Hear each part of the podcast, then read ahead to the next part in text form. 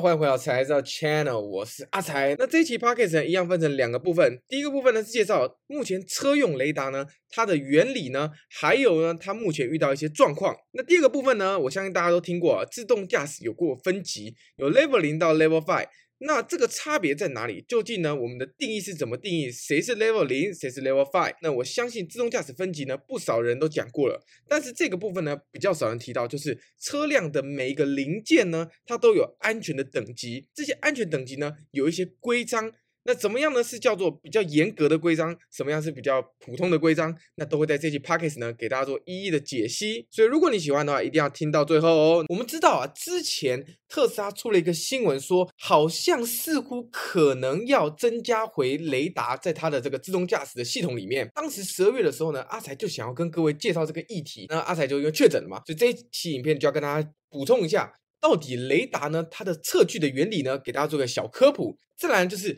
雷达有哪些地方要改进？要改进的地方呢，也不是阿才自己随便说说啊。阿才引用我们 Mobileye CEO，也是我们自动驾驶的一个技术大厂呢，他来给大家说一下说，他们呢对雷达未来的布局是怎么样？还有呢，他们为什么这么看重雷达？所以呢，他们提出很多雷达目前的一些。近况，还有他们要改进的点。上个月呢，十二月的时候呢，特斯拉出了一个新闻，就是特斯拉不再坚持纯视觉方案，可能呢在明年，也是今年二零二三年的时候呢，要加入雷达在他们自动驾驶系统里面。那之前呢，特斯拉放弃雷达呢，走纯视觉路线的时候，当时。特斯拉的前 AI 总监 Angel Kappa 大大呢，也有跟大家介绍说，因为当时呢，雷达跟视觉会产生一些冲突的状况，有幻影刹车，还有它垂直方向解析度不够，这些问题呢，导致他们放弃了雷达。可是呢，老马之前也说过，当时放弃雷达还有一个原因，就是因为现阶段的雷达呢，解析度不够高，也是在垂直方向的分辨率啊是不够的。老马之前就表明说，如果说有高解析度的雷达的时候，他也不排除会使用这个雷达。所以这期影片呢，我们就跟大家讲讲说，如果说在今年二零二三年，老马真的把雷达装进来了，引入他们特斯拉的哈威四点零的系统里面的时候，那雷达究竟扮演什么样的角色？还有这个雷达呢？很多人在传闻说，是不是高解析度雷达，或者是怎么样的雷达？这里呢，阿财就会讲到什么是高解析度雷达，还有雷达的问题在哪里。好的，在介绍雷达的原理，还有雷达要改善的问题之前呢，有几个名词要跟各位介绍。那因为是翻译的关系啊，所以常常导致啊，很多人在看新闻杂志啊、报章媒体啊，常常被误导。那这几个名词呢，其实都是在讲不同的东西，只是因为翻译的关系，让大家呢产生混淆。所谓的雷达，radar 呢是 Radio Detection and Ranging 的一个缩写。我们之前听到的 LIDA 是 Light Detection and Ranging，叫做光达啊，所以说都有达字，所以大家可能会误会。那另外呢，还有一个非常重要的是。我们的 USS 超声波传感器，但是有时候有些人会发现变成超声波雷达。那其实这些东西呢，大家要搞清楚，他们讲的都是不是同一个东西。首先呢，雷达跟光达呢都是使用光，那这个 USS 呢是超声波传感器嘛，所以顾名思义，它是使用声音去传播，它是使用声音呢去做一个测距，所以这三者呢是不一样，只是中文翻译的时候都很相近，雷达。光达还有人叫超声波雷达啊，所以说这些东西呢，大家搞清楚之后，我们就来介绍说雷达究竟它的原理是什么。大家如果对光达的技术有兴趣的话，哎，来右上角这个影片可以给大家点下去，或者在下方资讯栏，阿彩有出了两期影片，很深入介绍光达的原理，还有呢，光达目目前市面上比较主流的一些光打的。形式还有光打的种类，那我这边呢，先借用 TI 德州仪器的它一个文件里面呢，它表述了说，哎，我们的雷达究竟是怎么计算出这个物体的深度的？那很多朋友。第一时间想到就是，哎，雷达不就是打一道光出去之后，然后打到物体之后反射回来，然后我们的接收器呢就可以计算说，哎，这个时间啊，光走了多久，这样我们就可以计算出深度了嘛。可是实际上啊，在雷达里面也有分成脉冲雷达 （pulse radar） 跟我们的连续调频波 （FMCW） radar。那目前主流上来用在车用里面来讲，大部分都是使用这种连续调频波 （FMCW） 的雷达。FMCW 的雷达呢，它测距原理啊，其实不是这么简单的，它是呢是计算一些东西。那阿才娓娓道到来。那我相信啊，如果很多小伙伴跟阿财一样，英文不是太好了，看这份啊 TI 的文件呢，可能会有一些问题，会有些这个啊英文上面翻译啦，或者是说理解上的问题。所以呢，我们借用啊之前阿财采访过的这个我们翼龙电子的 AI 部门的主管呢，他有写一篇详细的介绍连续调频波 FMCW radar 它的测距原理，还有是说如果有。多个物体的话，那我们要怎么去测量它的距离？网页呢放在下方资讯栏，大家可以去看一下。这四篇文章看完之后呢，大家会对雷达有初步的认识。而且呢，它里面讲了很多公式。如果是理工科的，千万不要错过。一般来说，FMCW 的雷达呢，它它打出的是一个 chirp 的讯号。这个光讯号啊，它的特色就是频率会随着时间呐、啊、有一个线性的增加。可以看到这个下面的图是长这样子，那上面是它的振幅跟时间的关系。可以看到这边频率越来越高，从频率低到频率高，它是呈现一个线性关系。那一般来说啊，雷达呢，我们有个发射端，另外还有个接收端。所以如果各位看到一些文章里面会写 T 叉 R 叉呢，T 叉呢就是指的我们的发射端，R 叉就指的我们的接收端。所以我们的光啊，从 T 叉打出去之后呢，打到物体之后反射回来呢，进入我们的 R 叉呢，接受我们这个光讯号。那实际上啊，当我们的光打出去，打到那个物体的时候，像这个 T 叉打出去之后，那我们接收到的讯号接收回来的时候，这个 R 叉其实跟我们这个 T 叉发射出去的光呢，刚好有一个时间差。但是我们的连续导频波的雷达并不是用这个时间差直接乘上光速去算它的这个距离。接下来呢，我们有这个时间差，还有我们知道说我们发射端出去的频率呢跟时间的关系之后呢，我们还有个非常重要的这个 chirp 信号啊，它有一个频宽，这个 B 来表示。这个频宽呢，大家可以想象就是说，哎，我们这个雷达它的打出去的讯号，它的频率的范围是从多少到多少之间？可以看到这个举例是我们的频率是从七七 g 赫兹到八十一 g 赫兹之间。那简单来说呢，我们这个频宽当然要越高呢，我们可以解析的我们整个呃这个距离呢是越精确的。那我们有了频宽之后呢，我们也知道说，哎，这个雷达它在多少时间里面，它的这个频率呢会上升的线性关系。所以这个 TC 呢，就是我们这个雷达从七七 GHz 到八十 GHz 释放的时间是四十个 microsecond，四十微秒。那有了这个 TC 还有这个频宽之后呢，我们就可以算出这个 chirp 呢它的斜率关系嘛。我们就可以非常简单，就是哎，我们的 delta x 分之 delta y 其实就是这条线的斜率。那有了这个 chirp 的斜率之后呢，那我们现在想知道说，我们这个光打出去之后，它反射回来，经过我们 R 叉接收之后，究竟呢，它打到这个物体再回来之后，它是落在哪一个频率的位置？比如说呢，我们今天知道一个时间差，这个 tau，比如说走了四个 microsecond，那我们知道如果走了四十个 microsecond，那它从发射到打到那个物体呢，光的这个频率呢，已经从七七 GHz 变到八十一 GHz 嘛。可是如果它今天只走了一个时间差，只有四个 microsecond，所以我们就可以很简单去把这个 tau 呢乘上我们这个原本原本的斜率，我们就可以知道说四个 microsecond，哎，它大概是走到哪一个频率的位置。那我可就可以计算出打到这个物体再反射回来之后呢，频率剩下多少，或者是说是在落在哪个频率底下嘛。那这个 s 乘上 tau 呢，又可以把这个时间差呢换成二 d 除以 c，d 就是说这个物体呢跟我们这个。雷达发射端的距离，那有了这个公式之后呢，我们把它做一个简单的移项，我们就可以把这个 d 呢变成是我们的 c 除以二 s，s 是我们这个 chirp 的斜率，再乘上 s 套就当时的那个频率。那我们再把这个 s 呢换一下，那我们又知道啊，斜率呢是等于什么？是我们频宽去除以我们的这个周期。这个呢 F S C W。计算测距的公式呢就被推算出来了，所以我们只要知道说，哎，这个 TC，那这个 TC 呢就是我们在设计雷达的时候就知道了，还有我们的频宽也是决定了，光速也是决定好了，然后再来就是当下那个打到之后接收回来那个频率是多少，这个 S 涛，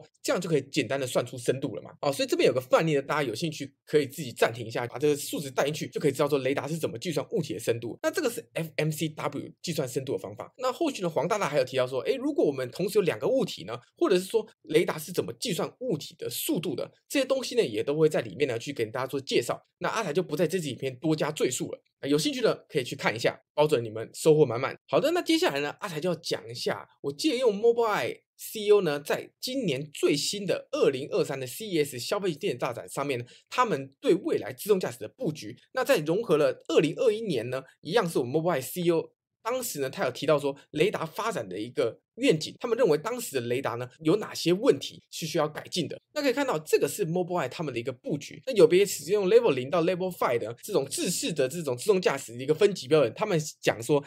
Eyes on 跟 Hands on，那 Eyes on 跟 Hands on 就是说你的眼睛呢是注视着前方，就是你要专注，然后你的手也要专注在你的方向盘上面。那这是呢目前使的 ADAS，也就是我们目前的系统的大部分使用的这个形式。Eyes on，但是你的手呢可以比较放松的情况下，Hands off 的情况下，就是说他们搭配了非常多种传感器。那这个部分呢就是他们的 Super Vision 系统，也就是视觉系统，使用了非常多个 camera 雷达啊来做的一个类似 L2 等级的自动驾驶系统。然后呢还有 Super Vision 系统的。进阶版本，也就是说呢，他们使用十一个相机，再加上呢，他们使用的这个雷达来做一个自动驾驶一个布局，可以看到这是整个他们的这个相机跟雷达涵盖的范围。然后呢，再来是他们布局呢，也就是慢慢进入到你的眼睛都可以不用看前方了，然后你手也可以不用摸方向盘了，也就是未来的愿景的情况下，他们是目前是打算呢配备十一个相机，正前方是使用我们的光达，然后再来呢，整个周边呢是使用雷达来做一个。深度的判断，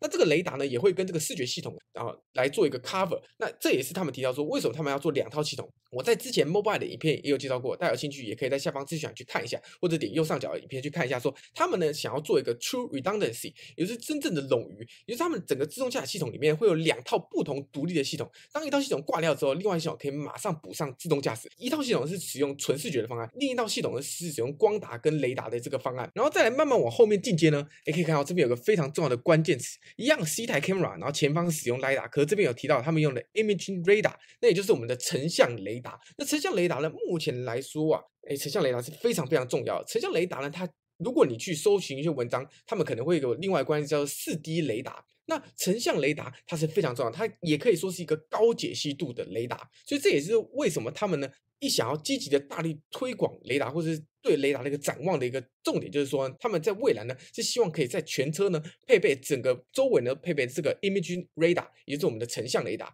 或者你可以叫做四 D 的雷达。所以这样呢就可以做出两套独立的系统，一套呢是像特斯拉一样走纯视觉路线，另一套系统是我们的光达加上我们的成像雷达所做的一个自动驾驶系统。好，讲这么多 Mobileye 的布局之后，那我们来看说 Mobileye CEO。他之前指出来，雷达有哪些地方需要改进的？首先呢，他给雷达有三个地方需要改进，那阿财都帮大家整理的。第一个部分呢，哎，是我们的雷达它的解析度或者说角解析度不够。那我们刚刚前面提到，雷达呢就是有一个 T 叉发射端，一个 R 叉接收端，所以呢这边可以看到 MIMO 就是 Multi Input Multi Output 的缩写，在二零二一年的时候，或者是在二零二二年的时候，大部分呢我们的 T 叉 R 叉呢，大概是十二乘十六，可以想象着我们发射端有十二个，接收端有十六个。那他们希望在未来的时候呢，诶，提高这个发射端跟接收端解析度，到达四十八乘四十八个，也就是我们发射端有四十八个，接收端有四十八个。这样的话，我们不仅呢，我们雷达的小解析度会大大的提升，再来就是说，我们有很多个接收端的时候，接收端越多呢，我们的除了分辨率越高之外呢，我们可以更精准的计算出物体它的移动速度。啊，这是非常重要的一件事情。再来呢，第二个问题呢，就是要改进旁伴的问题。中间的最强的能量就是主办，也就是说，我们一个光打出去之后呢，它当然有一个最强的峰值能量的地方，可是呢，旁边也会有我们的能量啊。那旁边的光就叫旁瓣。那我们光打出去之后，有主瓣有旁瓣，主瓣的能量要跟旁瓣的能量差越多越好呢。阿财这边给大家做一个简单的举例，假设这中间是一个主瓣能量，我们要检测一个物体，虽然主瓣能量呢是比旁瓣能量来得强。可是呢，万一你看旁瓣的能量打到比较近的物体，比如说打到这个兔子，打到这个人，或者打到这个老伯伯，或者打到这台车，因为它呢距离我们的雷达比较近，接收回来的时候呢，它的能量衰减呢也会比较少。因为我们知道能量的衰减跟距离平方是成反比关系嘛，也就是说呢，我们的距离越远呢，我们能量衰减越大。那这时候呢，主办呢它打到一个很远的物体的时候，它虽然能量比较强，可它接收回来之后，因为它打的比较远嘛，所以它衰减的也比较多，所以回来之后有可能呢。我们雷达接收到的远近的物体啊，它呢能量是差不多的，这时候就会产生计算深度上、计算距离上的一个误差。这个时候呢，我们就会希望改进旁瓣跟主瓣的能量差，差越大要越好。那当然这个问题啊，呃，如果你的 T 差跟 R 差够多的话，是可以比较好避免这个问题的。可是呢，还是一样会造成我们计算上的误差嘛。所以当然会希望说主瓣的能量跟旁瓣能量是差越多越好的。好，所以这里就可以看到，他们希望从目前的主半跟旁半的能量差二十五 dBc，未来呢可以差到四十 dBc。那也就是说呢，二十五 dBc 呢就是主半能量跟旁半能量大约差了这个几百倍，到呢四十 dBc 呢就是一万倍。第三个呢是希望能够增加我们雷达接收器的动态接收范围。那这个动态接收范围当然是越大越好了。所谓动态接收范围，就是我们这个雷达接收器这个 R 叉呢，能够接收到最强能量跟最低的能量的差距。原本呢是大概是六十 dB，也就是我们最大能量跟可接受的最小能量的差距大概是一百万倍，那他们希望未来能够在这个基础上呢，再提升一万倍的动态接收范围。那这个时候呢，就可以大大提升我们雷达呢它的测距的一个精准度。什么意思呢？我们刚刚前面提到啊，雷达呢有可能达到很近的物体，跟达到很远的物体呢，这个时候因为能量衰减的关系，我们知道达到远的物体呢，光的能量衰减是比较多的，所以这时候达到比较远的物体呢，能量接收回来假设是十，然后达到一个很近的物体呢，它能量衰减接收回来的时候，可能也是十。这时候你就很难去分辨出到底谁是近谁是远嘛。可是如果你的动态接收范围呢拉得很大的时候，这时候我们就可以想象于，我们就可以很精确的去区分出，哎，谁是近的，谁是远的，这样就可以比较好的去避免呢，我们刚前面提到这个状况，增加这个动态接收范围呢，还可以让我们可以测到更远的物体跟更近的物体，因为我们这个灵敏度呢已经提高了，这个时候呢，我们就可以让我们的雷达接收器呢能够接收到比较微弱的能量，那这个时候呢，是不是就可以检测到更远的物体了？所以提升雷达的动态接收范围也是非常重要的一件事情。看完呢，Mobileye CEO 讲他对雷达的展望之后呢，还有他要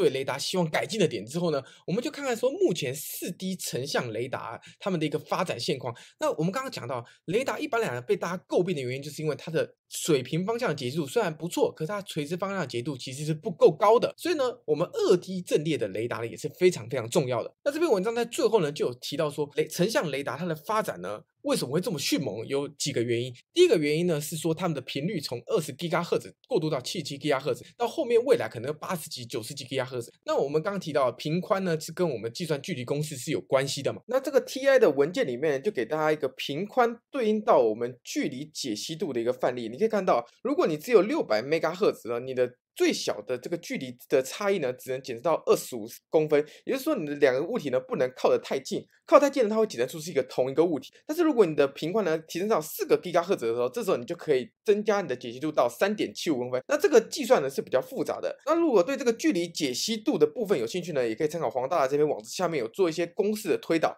那有兴趣可以自己去参考一下。阿仔就不在这边多做赘述了。再就是一些我们雷达它的感测端，也是我们 R 叉端呢，或者是我们的发射端呢，它有一些呢这个。半导体，或者是说叫我们的这个材料的一个进步，不管生化家也好，或者是者系来看，这些东西呢，就是制成的一个进步。Mobile CEO 希望未来可以有四十八乘四十八，四十八个发射端跟四十八个接收端，非常多的这个雷达的感测器。那整个技术呢，都在不断的突破。所以呢，不是只有光达的技术，光达的成本越来越低，那雷达的技术还有雷达成本也都在降。那即便是两个都在降的情况底下，Mobileye 的 CEO 之前也提到过，雷达它的价格。依然是光达的十分之一，所以说雷达是比光达便宜非常多的。所以说呢，解析度提高了，那未来呢，在车用上面呢，雷达会有更加重要的地位。这也是为什么老马说，如果有高解析度雷达，他也不排除可以使用高解析度雷达。那最后呢，我们就期待特斯拉如果把这个高解析度雷达加装在。最新的特斯拉的哈维四点零系统或哈维五点零系统里面之后，自动驾驶的一个表现，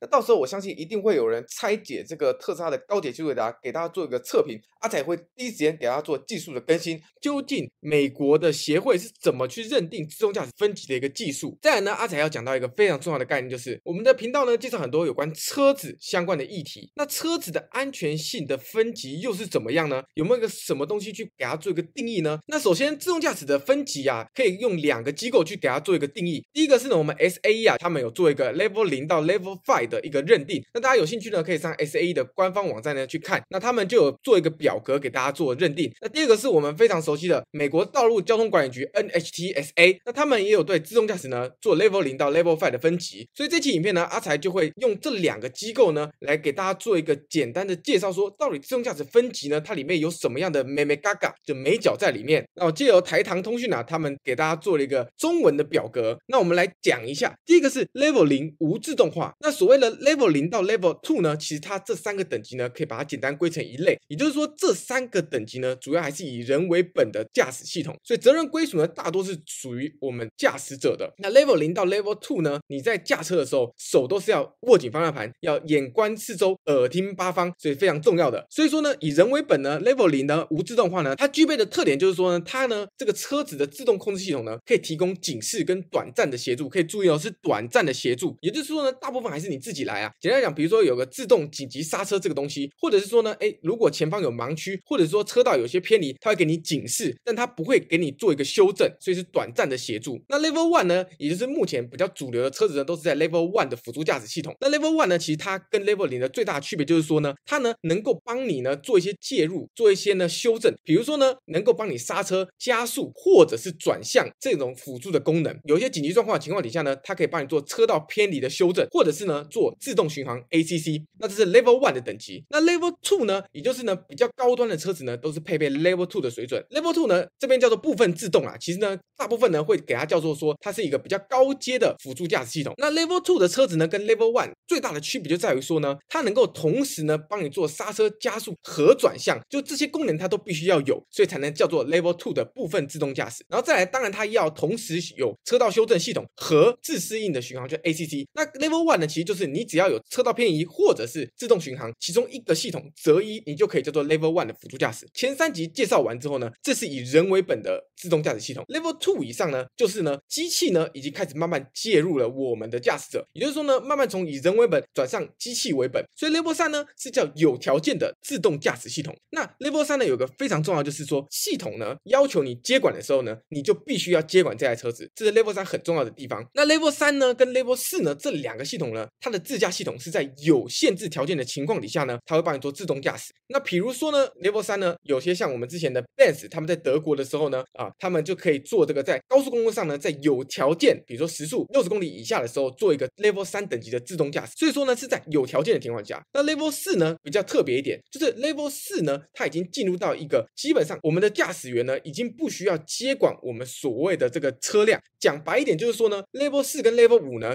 他们两个最大的区别就在于说，Level 四就在限制条件的情况底下呢，车子可以完全实行自动驾驶，全自动哦。那 Level 五呢，就是在所有条件底下都可以实现自动驾驶。好，所以 Level 四跟 Level 五最大的区别就在于说，Level 五是没有任何限制条件的情况下，在任何条件底下，它都要能实现全自动驾驶。基本上呢，我们会说 Level 四以上呢，就基本上已经是一个全自驾的一个系统了。好，那这是 SAE 它给大家做一个简单的介绍。那 NHTSA 呢，大致上跟 SAE 的规范是相同的。不过有个比较特别的地方，就是说呢，在 Level Two 等级的时候啊，它有说呢，这个车辆有了一个叫做高速公路飞行 Highway Pilot，也就是说呢，在高速公路上可以实现的自动驾驶，这个是归在 Level Two 的。所以可以看到，不管是沃尔沃啊，或者是特斯拉，只有在高速公路上实行的自动驾驶系统呢，也是归在 Level Two 等级的。也就是说，你在高速公路上呢，你手握方向盘，但车子能够自己去开车，比如说变换道路啊，或者是说下匝道啊等等之类的东西，这个呢还是在 Level Two 等级的。那这边 NHTSA 有一个非常强调的一点，就是说 Level 三以上的等级啊，可以看到这些技术不适用于当今美国消费者购买的车辆。讲白一点，就是说呢，目前来讲了的话，我们普罗大众呢能买到的 Level 三以上的等级车子呢，在美国呢是还没有法规呢去做一个完善的定义的。我们知道 Waymo 或者是 Cruise 他们在呢特定的路段已经有 Level 四的这种商业的驾驶，那这个东西呢是他们申请监管之后呢，在特定的路段，然后呢是商业使用的，所以一般的民众是没有办法买到 Waymo 或者是 Cruise 他们那种 Level 三以上等级的自动驾驶车辆，这是非常非常重要的。那我们大致上了解了现在 Level 零到 Level 五的一个分级了，我们就要讲到一下，我刚前面讲到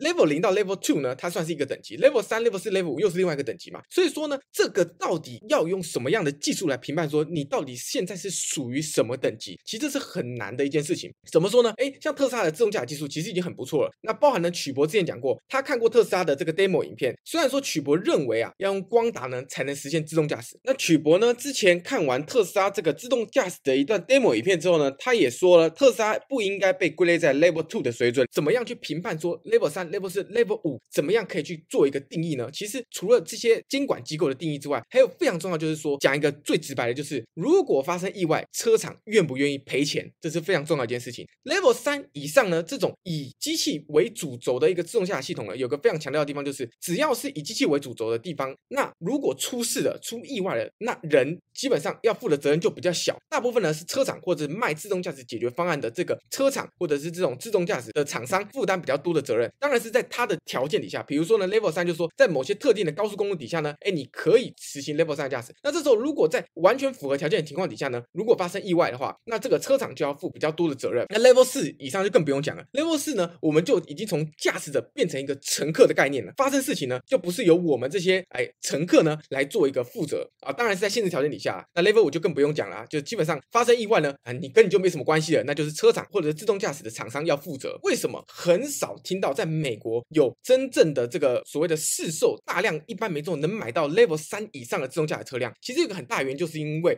就连法规现在都还不是那么明确。我们可以看到 NHTSA 呢，它就已经强调了全自动安全功能啊，这个自动驾驶的等级呢是在二零二五年。之后才会有。所以可以看到，这个其实讲白一点就是 Level Four 以上自动驾驶 Roadmap，他们的路线呢是在二零二五年之后才会真正推行上路。所以目前到二零二五年来讲话，基本上可以说是停留在 Level 三等级。所以你可以看到，不管是 Cruise 也好，Waymo 也好，虽然他们呢已经有可以到 Level 四完全无人的自动驾驶系统了，但是他们也都在特定的路段，而且是有非常多的限制的情况底下呢，来做一个小规模的推广。那这也跟法规是有很直接的关系。那当然了，如果 Waymo 跟 Cruise 不愿意赔偿的话，那这个也是没办法过的。因为如果你去做 Cruise 和 Waymo 出租车的话，基本上你是乘客的身份，如果出了意外的话，车厂是要进行对你做的赔偿的。那这是非常重要的。所以给大家简单的科普完自动驾驶技术之后呢，我们要介绍另外一个非常重要，就是车辆安全的一个规章。那车辆安全规章呢，我们就不得不提到大名鼎鼎的 ISO 二六二六二。那这个东西呢，哎，真的是有点的绕口啊。那这个二六二六二呢，其实就是个道路车辆功能的安全的国际标准，它是针对量产的道路车辆啊的一些电子电器的系统呢进行一个规范。讲白一点就是说呢，这个 ISO 呢，它有定义说，我们目前车子上面有那么多的零件，每个零件它对安全性能的评估，还有说呢，它对一个会发生严重程度意外的一些东西的评估，甚至是制造的安全周期，它都要做一个定义。那有兴趣的小伙伴可以去查一下 ISO 他们的白皮书，那里面有很详细的分析。那阿才主要要讲解几个非常重要的概念，就是说我们一般来说呢，车辆安全的这个等级呢，有一个非常重要叫 ASIL，也就是说呢，每一个零件呢，它都有做一个分级。那这个分级呢，是根据呢我们的 ISO 二六二六二呢来做一个评估。那 ISO 二六二六二呢里面呢分成三个重要的概念，第一个是叫做严重程度的分类 S，那这个有分到 S 零到 S 三，那 S 零就是无人受伤，就是比较安全的，然后 S 三呢就是危及到生命啊致命的伤害，然后再来是暴露几率的分类，也就可以表示说这件事情它发生的几率。那一零呢就代表说几乎不可能，一四就代表说发生的可能性很高，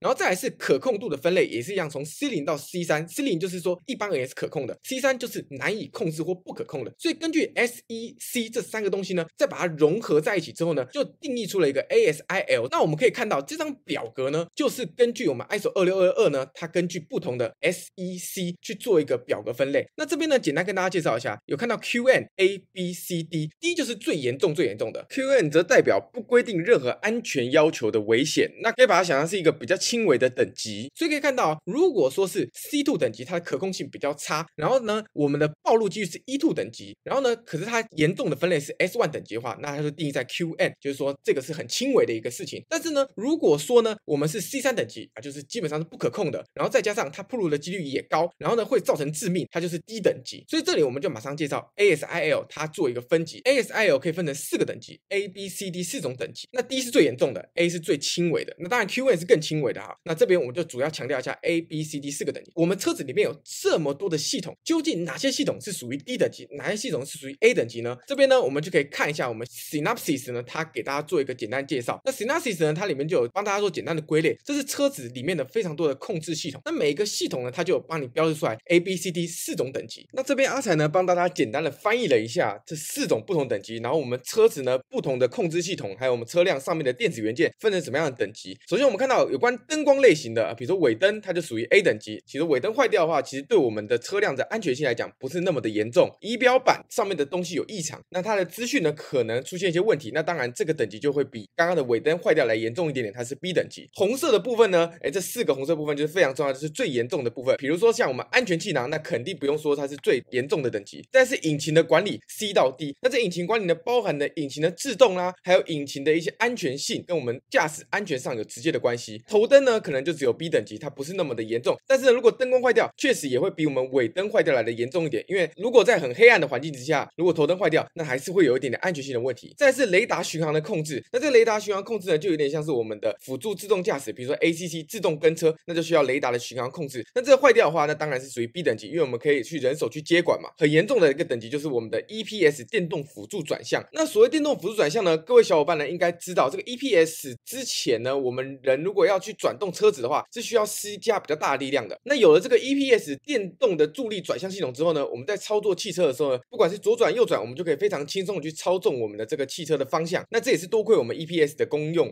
所以呢，这个东西如果坏掉，当然是非常严重了，因为你可能打左转打右转就可能会偏掉，或者是呢就没办法做一个很好的转向的制动。再来呢，我们视觉的 ADAS 高级辅助驾驶系统呢，那当然还是归归类在 B 等级，因为有些车子它本来就没有这个 ADAS 系统嘛。那当然它对我们安全性来讲，当然就没有那么那么的严重。我们可以去手动接管。再是主动悬挂，那这个悬吊呢，其实主要呢是我们这个系统呢会控制车身震动跟车身高度的一个功能。那悬挂呢，如果说呢它坏掉的话，确实也会比较危险，因为它会影响到我们车子的操作的稳定性，还有我们乘坐的舒适的程度，这些是会有一些影响的。所以它是从 B 到 C 等级。再来还有一个很重要的 D 等级，就是我们防刹车锁死系统。那这个当然不用说了，防锁死系统是非常非常重要的。如果说呢这个锁死系统坏掉了，我们一锁死，车辆就很有可能会打滑，这样就会造造成非常严重的伤害。再来是刹车灯呢，哎，当然刹车灯也是非常重要的，因为它可以让我们后方的来车知道说，哎，我们在做刹车的动作。所以这个坏掉了，也是怕会追尾或者造造成什么样的伤害。再是后方的相机呢，后方的 camera B 等级，因为我们有时候要看倒车啦，或者是看后方的行车的状况的时候，也会需要后方的相机。那大家有兴趣呢，可以上 Synapsis 的这个网站上面去看一下。那它这边还有介绍到 ASIL 它目前面临一些挑战啊，还有它的发展是怎么来的，还有它的优缺点又是什么样子的。所以有兴趣的朋友呢，可以自己上这个网站上去看哦。那这边我还想要跟大家提到一件事情，就是因为这个东西呢，其实是在油车里面就已经定义好了。我们频道小伙伴非常关注的电动车电池的安全性有没有归类在这个 ASIL 里面呢？哎，答案是有的。那比如说呢，这边就有给大家做一个表格，比如说当这个电池呢，你过度充电的时候呢，那当然我们知道电池过度充电是很危险的，可能会造成呢它是起火燃烧或者是说过热的现象。你在过度充电的情况底下呢，如果你的时速是小于十公里的话，那它的安全性呢是属于 A 等级，就是不是特别危险。可是如果你的时速大于五十公里的话，那就是属于 C 等级，就是很危险的等级。那有关其他呢，我们电动车相关的一些元件，它在 ASIL 里面的分类呢，阿彩有看到一篇文章啊，那在这边给大家做一个参考。那这边呢，它有分成几个其他项目啊，比如说呢，像我们的这个 ECU 电动控制的单元呢，那这个东西呢，如果是有关我们的动力，比如说马达啦，或者是说我们的这个逆变器，有关动力相关的，它当然是属于在低等级，是最高安全性的等级。然后再来是说我们的 onboard charging，就是我们充电系统呢，它可能在 B 等级。DC-DC 的 ECU 啊，所谓 DC-DC 的 ECU 呢，就是说我们呢直流的一个。